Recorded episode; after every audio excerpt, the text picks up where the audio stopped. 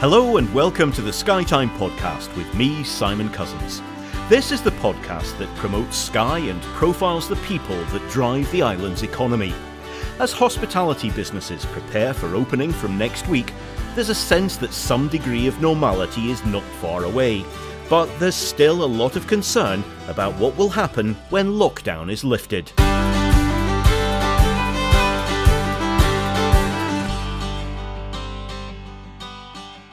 This week, we hear of the huge costs for hoteliers and other accommodation providers as they prepare to reopen under COVID 19 operating guidelines. And we discuss the challenges of maintaining profitability as a price war breaks out among online travel agents. Also, I'll be speaking to Sergeant Bruce Crawford of Police Scotland about the challenges posed by a potential flood of visitors as lockdown ends.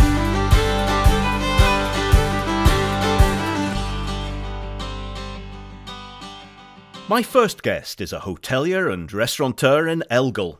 Claire Winskill has had an extremely diverse career up to this point, taking in healthcare and the legal profession. But memories of childhood holidays in the West Highlands finally drew her to Skye, where, as well as running Coruisk House, she's also a director of Skye Connect and on the board of the Association of Scotland's Self Caterers. Claire, welcome to the podcast. Thanks for inviting me, Simon. Now, it'd be fair to say you've reinvented yourself a couple of times. Let's start with your early career. What took you into the health service? So, both my parents trained at Guy's Hospital. Mum was a nurse, dad's a dentist. And um, I always have enjoyed after uh, people. Um, I do it now in a different way to when I was, was nursing. But, but yes, um, I had a place to read history at university when I left school. Didn't really see what I was going to do with a history degree. And I'd worked in an old people's home as a teenager and really loved it. So because mum and dad trained at Guy's, it was a natural progression really to go and try and get a place there. And quite a long time ago now, and uh, I trained there both as um, a registered general nurse and then as an intensive care nurse. And most of my career at Guy um, was was in intensive care, working at the time, looking after patients with um, multi organ failure and, and actually adult respiratory distress syndrome, which has parallels, sadly, with, with the, the COVID symptoms. So I appreciate what the amazing people in the health service have done lately. And I wasn't wearing all the kit. So, what was the catalyst for you changing direction completely and going into the legal profession? So, I became involved as um, a patient advocate, as an ICU nurse, in terms of this is going to sound difficult for some people, um, withdrawing treatment from patients who were conscious and of sound mind but didn't want to continue um, to be ventilated. And actually, there was one lady in particular who I nursed for many weeks who went through a difficult process.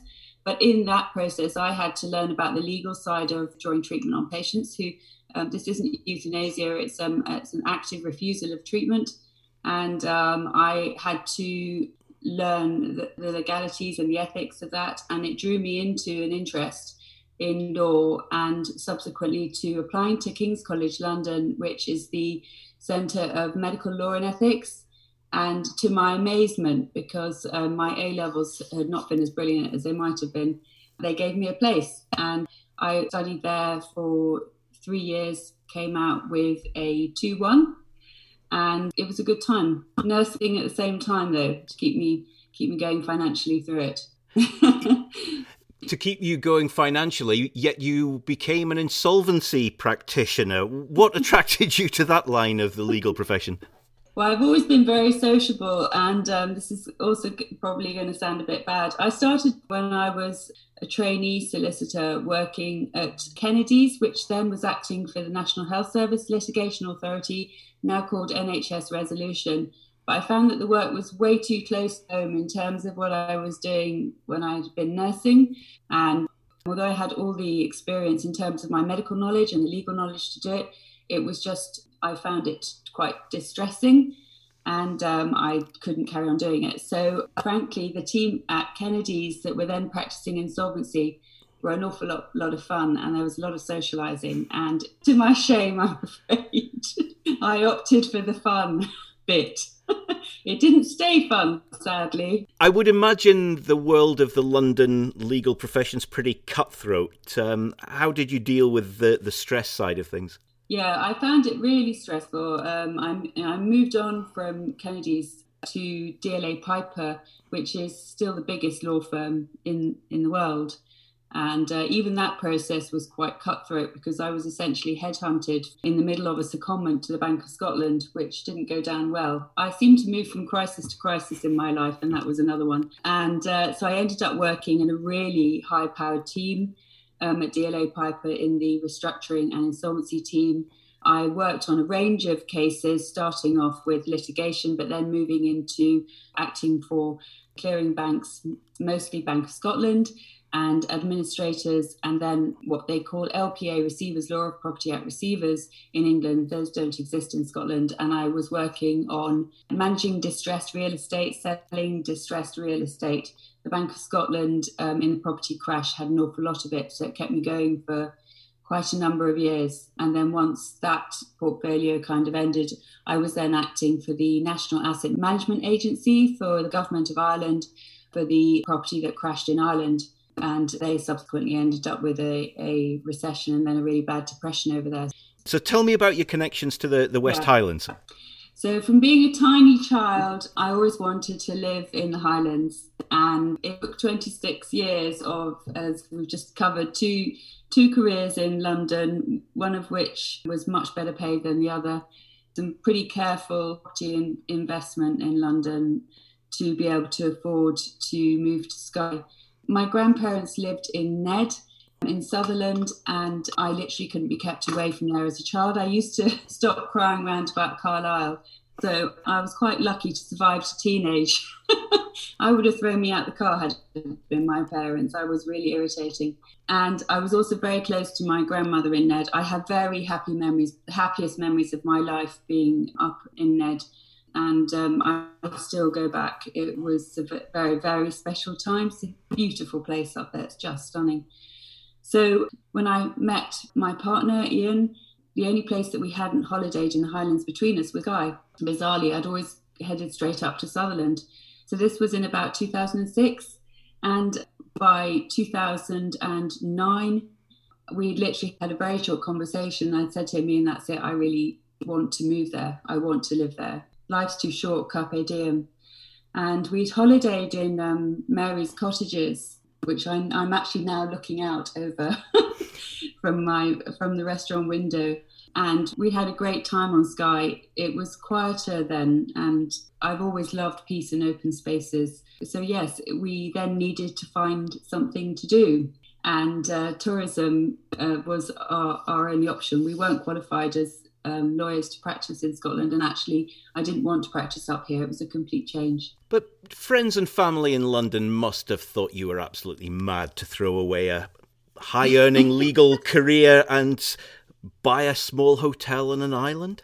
My dad completely understood because he has the same love of the Highlands that I do.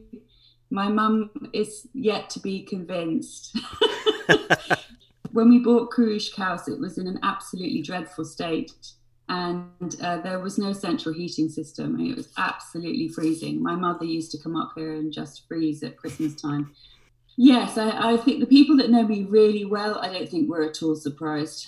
It was an obvious move for me, knowing how much I love it up here. I have to say, I haven't regretted it for one moment, even with everything that's going on. It's in my DNA, this place. I don't know why that would be, but because um, I have clearly have the wrong accent, but um, I just absolutely love it you're obviously okay with taking on any challenge in life, but how daunting was it to prepare to open the doors to paying customers? I was quite bad at that. I am very risk averse as an insolvency lawyer. So basically, what I did was I made Ian give his job up first. and um, I carried on practicing as a lawyer in London for a year and um, flew up here at weekends. I can say this now because they do know, but I didn't tell my law firm, and I was up here making kind of 20 loaves of bread at the weekend and then flying back on red eye on Monday morning, arriving back at my desk saying, I'm just building a holiday home, but actually I wasn't, I was running a restaurant. So the nerves and the um, first year were really all ins. And I do remember coming back towards the end of the first year to find Ian looking really actually transparent. He looked like a stick insect because he'd worked so hard. So yeah, it was a really, it was a tough time. It was a busy year he would say now that he still gets really nervous. it's a performance every night. And we're not a big restaurant, but we are perfectionists, both of us. And we want to do the best that we possibly can for our guests. So that nervousness, in a way, never goes. Uh, the only difference we have now is that we have a renovated property as opposed to a property with no central heating system and equipment in it when we bought it that just so did not work. It was a very steep learning curve. Is that mm-hmm. you settled now? No more career changes? No, I have a lot on my plate just now in terms of both the business reopening, trying to diversify, um, and also my positions as director of Skye Connect and also of the Association of Scotland Self Caterers, both of which I take extremely seriously. And I think there is a huge amount of work to be done going forward to support businesses up here I've got no intention of going anywhere. I'm here to stay. Well, let's talk about your, your hmm. role on Skye Connect. What are the challenges facing Skye as you see it? So, I think for the immediate future on Skye is just getting through this crisis. Uh, obviously, that goes without saying. At Skye Connect, we are very conscious of, that we have to draw our communities together to allow the tourism businesses to reopen safely, and we're we are very mindful of the cooperation that we need within our communities in order to, to help us do that. So that's the immediate short term. I think from what I've learned about living on Skye, Skye's always had to fight its corner and has quite frequently missed out on its share of funds. For example, the in the past the city, city and regional deal, and Skye really needs a voice from its businesses as a whole I also think, and um, this is these are my opinions and not in my capacity as director of Skye Connect, that that Skye has to diversify in terms of its businesses up here. It has to find other ways of generating and growing its economy. The dependence on tourism, um, obviously, while very welcome in terms of the economic growth it's brought the island to some extent. Obviously, there's an impact to be considered there too. We, we need to find a way to grow the economy in other ways and to do that, we need business infrastructure. So, for example, superfast broadband would be a real must here, and other ways, maybe through renewables, whatever it takes. We need to find ways to grow the business, grow the commerce, grow commerce in different ways here, and give our young people the opportunities to work in other businesses, um, not just tourism. One of the issues that has reared itself during the COVID 19 crisis is the relationship between accommodation providers and the online travel agents, the, the OTAs. What is the problem there?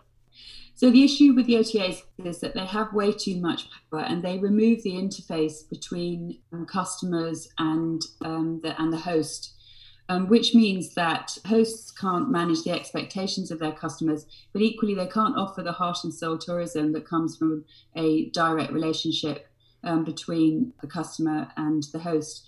Um, in fact, at Cruisecast, we have never used OTAs, and I will never use them because I like to micromanage my relationship with my customers because I feel it gives them a much better experience.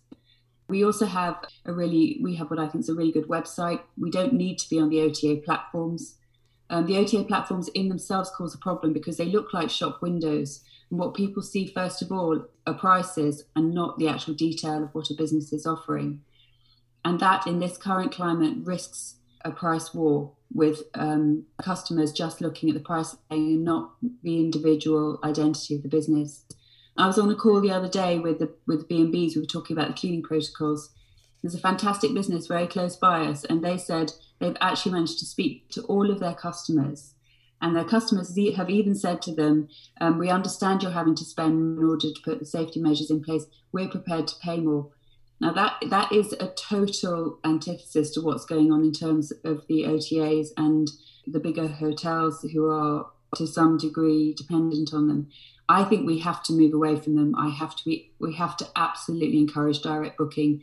And I would like to see something at a national level in Scotland to remove the Scottish tourism economy from this over dependence on um, on these conglomerates. They're only interested in money, the OTAs, which was very apparent when they were operating to take away agreements to defer cancellation or defer payments that have been made for guests making bookings. They worked outside of those and they still refunded guests money, even when those guests had agreed with the hotels or small small businesses that they would defer the payments and take their holiday at a later date.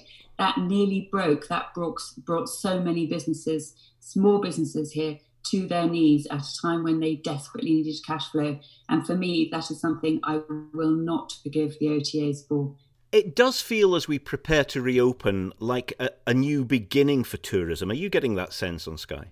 Yes, absolutely. I think it's recognised that Skye has a carrying capacity and that the influx of visitors heading to the five hotspots in droves, no one wants to go back to that. We want to be able to manage visitor behaviour and ask our visitors to behave in a different way so that they come and see the quieter parts of the island. For example, Elgol. Front of the Vogue cover recently, the word reset, I think, says it all. I think when we first started, or when first started, I haven't been a director the entire time on Skye Connect. I remember at one of the earlier meetings, somebody asking the question, What does sustainable tourism mean? And I don't think we knew the answer then, but I think we do now. I think it means involving our visitors in journey to our beautiful island before they get here so they know what to expect, they know the impact that their visit will have, and also the huge benefit that it will bring. But I think, again, that interface with the OTAs, you can't treat, deal with people unless you're speaking to them before they arrive to the island. And that will help them have a much better experience when they get here, but it will also help us to manage the impact our visitors have. Finally, what are your plans for reopening and how are bookings looking so far? We are a niche business fortunately done very well in the past from um, tiny elopements and weddings, and um, they are ongoing. We're very, very lucky here in that on Skye that we have some amazing wedding photographers, and um, I know a few of them really quite well now, and they've driven our business. Um, because they've portrayed the beauty of the scenery around us and the perfect locations for wild weddings. Um, so that that part of the market's still really strong we're getting actually for the time a fairly steady stream of inquiries. We're very lean in that it's Ian, myself, and then two amazing employees who um, are just absolutely fantastic. But it means that we can operate at a reduced level so we can implement social distancing perhaps more easily than other businesses. The restaurant is compartmentalized, so it's easy to put spaces between tables and actually even to put a one-way traffic system in so that people don't have to meet, they don't have to use the same exits or entrances. It's a great time to come to Skye because it's much quieter. It's going, to, it is going to be much quieter than it has been in the last few years, and um, particularly if you've been holed up in a flat in London for the last few weeks, you'll absolutely love it. That's why I live here. It's open space, it's fresh air, it's wildlife. It's just you're able to breathe. Claire Winskill, thank you very much for your time. Thank you, Simon. Skye Connect is proud to be the destination management organisation for Skye. At Skye Connect, we've been working hard, helping businesses prepare for Scotland's phased reopening. We have a new website, myskytime.com, which lets visitors plan, book, and get to know exactly what's on offer across Skye before they arrive. Why not head on to myskytime.com and see for yourself all the amazing activities that are right on your doorstep? Thank you. My next guest is Sergeant Bruce Crawford of Police Scotland. In normal years, he wouldn't have had time to speak to me in July, as the population of Skye increased tenfold or more during the peak tourist season. This year is very different for obvious reasons, but will also bring its challenges. Bruce, welcome to Skye Time. Thank you very much, Simon. It's good to be with you. Now, firstly, talk me through a normal summer and the range of issues you and your colleagues would be dealing with on a daily basis. Well, a normal summer for the police on Skye would really be the same as a normal summer anywhere else in the country. You know, we, we deal with the same problems as every other policing area, but you've got to add to the mix that we get hundreds of thousands of visitors to the area who are never normally here. So, whilst we're dealing with our, our normal calls, domestic incidents, car crashes, shopliftings, drugs, you then throw into the mix all these people who come here who don't know the area, who are all generally here to have a really good time but uh, just like ourselves, when we go abroad on holiday, sometimes we find ourselves in a bit of trouble. So, a normal summer would consist of a lot of close working with the Skye Mountain Rescue Team for people injuring themselves on some of our mountains and viewpoints and things. A lot of work with the Coast Guard for people injuring themselves on the coastlines or missing persons. So normally our summer consists of a bit more kind of vulnerability work, people less familiar with the area who need a bit of help. But the amount of people coming here also brings a lot of benefits for the officers who work here as well, because not many people are able to say they've met people from 20 different countries in a day during their shift, all people who are nice and want to spend time learning about the area that, that we're working in. So there's a real buzz about the place in the normal summer. It's busy, but it's a good busy. We're meeting nice people from all over the world, and uh, we're providing a good service to them when we're doing it. So it's a really enjoyable time with the amount of events that are on as well. We get to work at these events and provide a service there. We're really visible in the community, and it's a good opportunity for us to meet new people and for them to gain some experience about policing in a, a rural area that they might not be used to. And summer is obviously the most enjoyable time for us here because the weather can at times be quite nice as well. so, what's it been like for you and your colleagues during lockdown? Very, very strange. I think the word strange has probably been the most used word in the police station because in March time, when this all started, that's when we would really be starting to pick up in terms of call volume, seeing much more cars coming on the island. And really, that just stopped pretty much overnight. It stopped. And it's been a good opportunity for us to kind of catch up, regroup, get a bit of the paperwork done that was maybe not getting done. But the calls have still continued. We've still had the day to day calls that we would normally get. We've still had our firearms inquiries to get on top of. And you throw into the mix uh, that we've had some officers who have had to stay at home because of shielding. Then you've got some resourcing implications as well. And it's really taken us a bit of time to get our heads around how we can work with that. So we've done a lot of work on Zoom with our meetings. We've had officers working from home with laptops, able to do a lot of the paperwork that normally gets done in the office. So it's given us an insight into what we can actually achieve by not being in the office as much. And it's helped us kind of look at how we can do our work going forward, maybe doing it a bit differently. So instead of going to Inverness for an hour meeting, we can actually do that in Skye and spend more time in the community instead of travelling back and forth. So there's there's definitely been positives in, in giving us the opportunity to look at how we work. But to stand in Somerled Square at 11 o'clock on a Saturday night and be the only person in the square and hear absolute silence is surreal and it's not right because as good as it is for us that there is there isn't the violent crime or the drunken issues that we sometimes get on a Saturday night, albeit on a low level, you've got to recognise that that means that the pubs are not open, the restaurants are not open, the hotels are not open.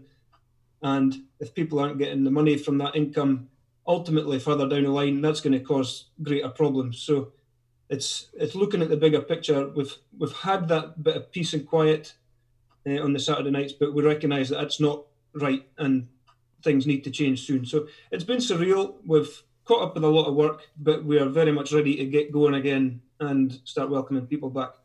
Now, the community has been fantastic. It's really pulled together. Skye Community Response has done a brilliant piece of work. Have you been assisting them with some of their efforts? Yeah, it was never in doubt when this all happened that Skye was going to pull together and come up with something that just worked straight away. And they did it. The, the group got together, they got the marketing in place, they had the right people with the right attitude wanting to help people. And I know at the start there was fears that there was going to be so many people wanting to help that apathy would set in really quickly, and that just didn't happen. People have kept going, they've kept going, and we were on hand, ready to help with anything that needed. So we've done a little bit of help with doing some deliveries for PPE that has came up for care homes and things. So um, we were aware of uh, volunteer drivers driving long distances, so we were able to intercept some of that and, and take it up during our shifts. But really, it's testament to the the organisers and the group and the people behind it that we haven't had to step in very often. And any time we have, it's it's really been a kind of a last case scenario where let's get the police to help us quickly with a wee job, and we've been able to do it. So, as I say, it was never in doubt that the community was going to pull together. The good news that we've heard from so many people about the jobs that they've done has just been fantastic. And it'll be interesting to see how a group like that fits into society moving forward because there's a lot of money been raised to keep the group going.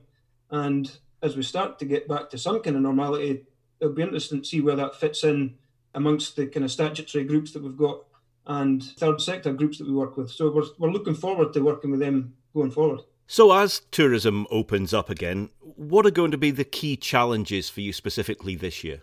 So, what we're going to see is increased numbers again.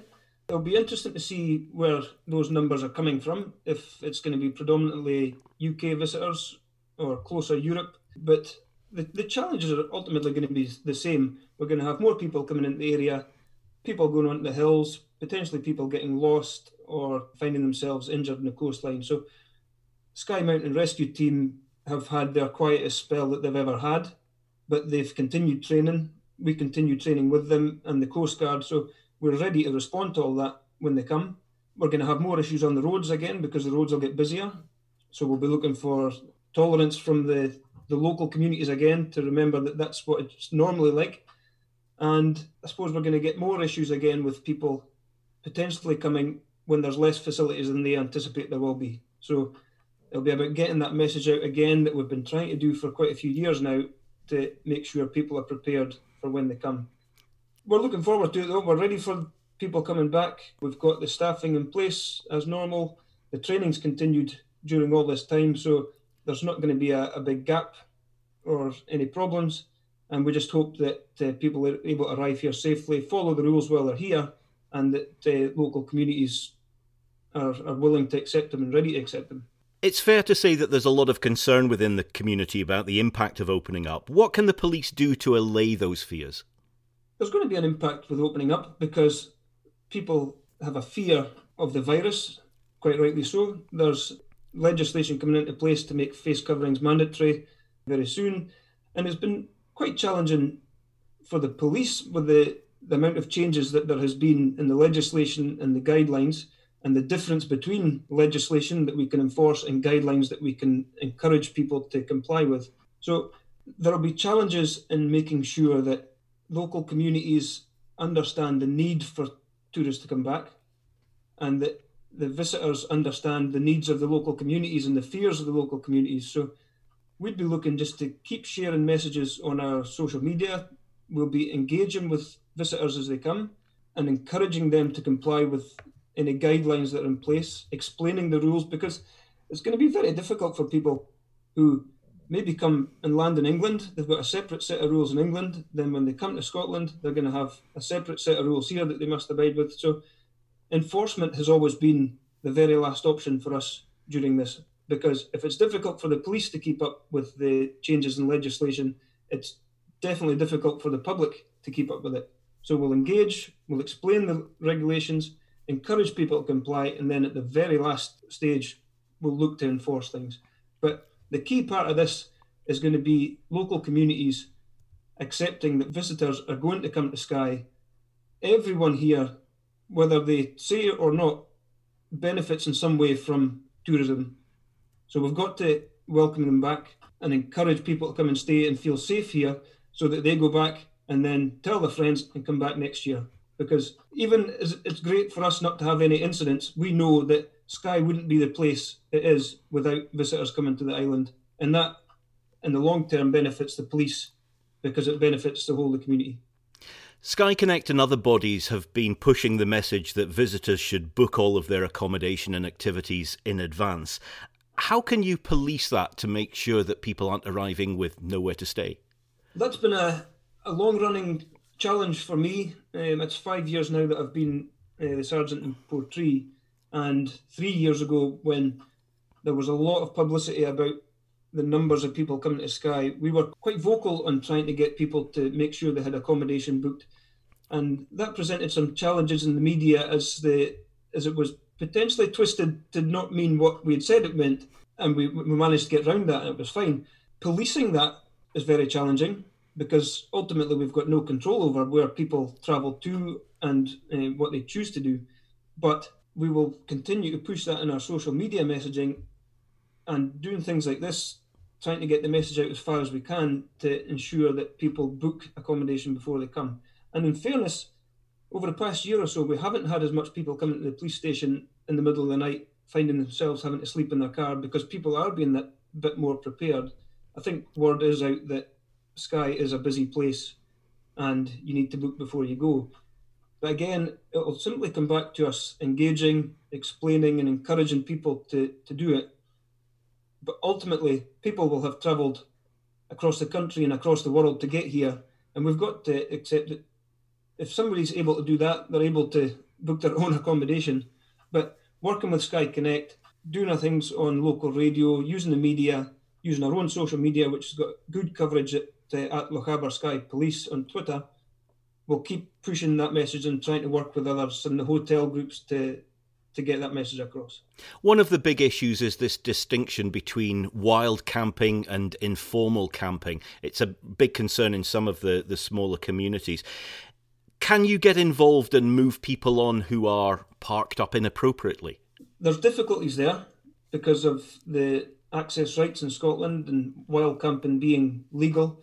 The, the act of wild camping whatever that is out with a campsite is not in itself necessarily illegal. There can be issues with leaving litter, doing the toilet in places that can cause offence to people. And that really comes down to the vast majority of people who are doing that are responsible campers who have all the right equipment, who choose a place to do it away from other people who won't be offensive. And like many, many other things, it comes down to the small minority of people who grab all the attention by doing it incorrectly. So if you've got people doing it at roadside leaving mess, that's what's going to cause alarm and annoyance in the community. And we can get involved in that, but we would ask that campers and the communities almost self police. It, it should be socially unacceptable to go somewhere, camp, and leave a mess. And it comes back to that saying of take away nothing other than memories and leave only footprints. You know, go and enjoy it but be respectful of the community. And if the community have got concerns about a specific camper or an issue, then we would ask them to give us a call. We'll attend and we'll engage with those who are doing it to make sure all is above board. Part of the challenge is that with the, the guidance and what you're allowed to do changing so often, one day something might be illegal or against the guidelines, and the next day it might be okay. So people will phone up and we're having to explain, yeah, you're right, yesterday that was against the law, but now it's okay. And it's getting that understanding the message across. So it's having a bit of patience and, and tolerance, which we all need to do. And as long as people come here and are respectful to the area, come and enjoy the scenery, the magical place where I'm lucky enough to be paid to work, and go home and leave nothing other than footprints, then everyone will be happy. There has, as always, been a lot of chatter on social media about shutting the bridge or being less welcoming towards visitors. Does that concern you? It does concern me because, as I said before, we're all reliant and benefit in some way from tourism here and the, the benefits that visitors bring to the area. And talk of closing bridges and telling people not to come isn't really the the approach that we want to give. It's not the welcome that Skye would be traditionally famous for in the Highlands, and it's not what we want to portray ourselves as. So, as many things on social media, you've got quite a strong vocal minority of people who feel like that. And we've had reports before about things on uh, social media that we've intervened with because it was getting towards being potentially criminal. So people report things to us and we'll take action. And I would encourage people if if anyone is suggesting that people from out with this area are not welcome here, they're walking a very tight line between what is acceptable and what could be criminal. So there is no issues at all with people re- reporting that to us. We'll make an assessment of it, and if we need to go visit someone, we will do. But it very much again comes back to people being tolerant, accepting that people are going to travel here and enjoy our area, and if we can encourage people to do that sensibly and with respect for the local communities, then there is absolutely no reason why people in this area shouldn't be accepting of them and should be welcoming them across the bridge to come and sample what Skye's got to offer. Sergeant Bruce Crawford, thank you very much for your time. Thanks, Evan.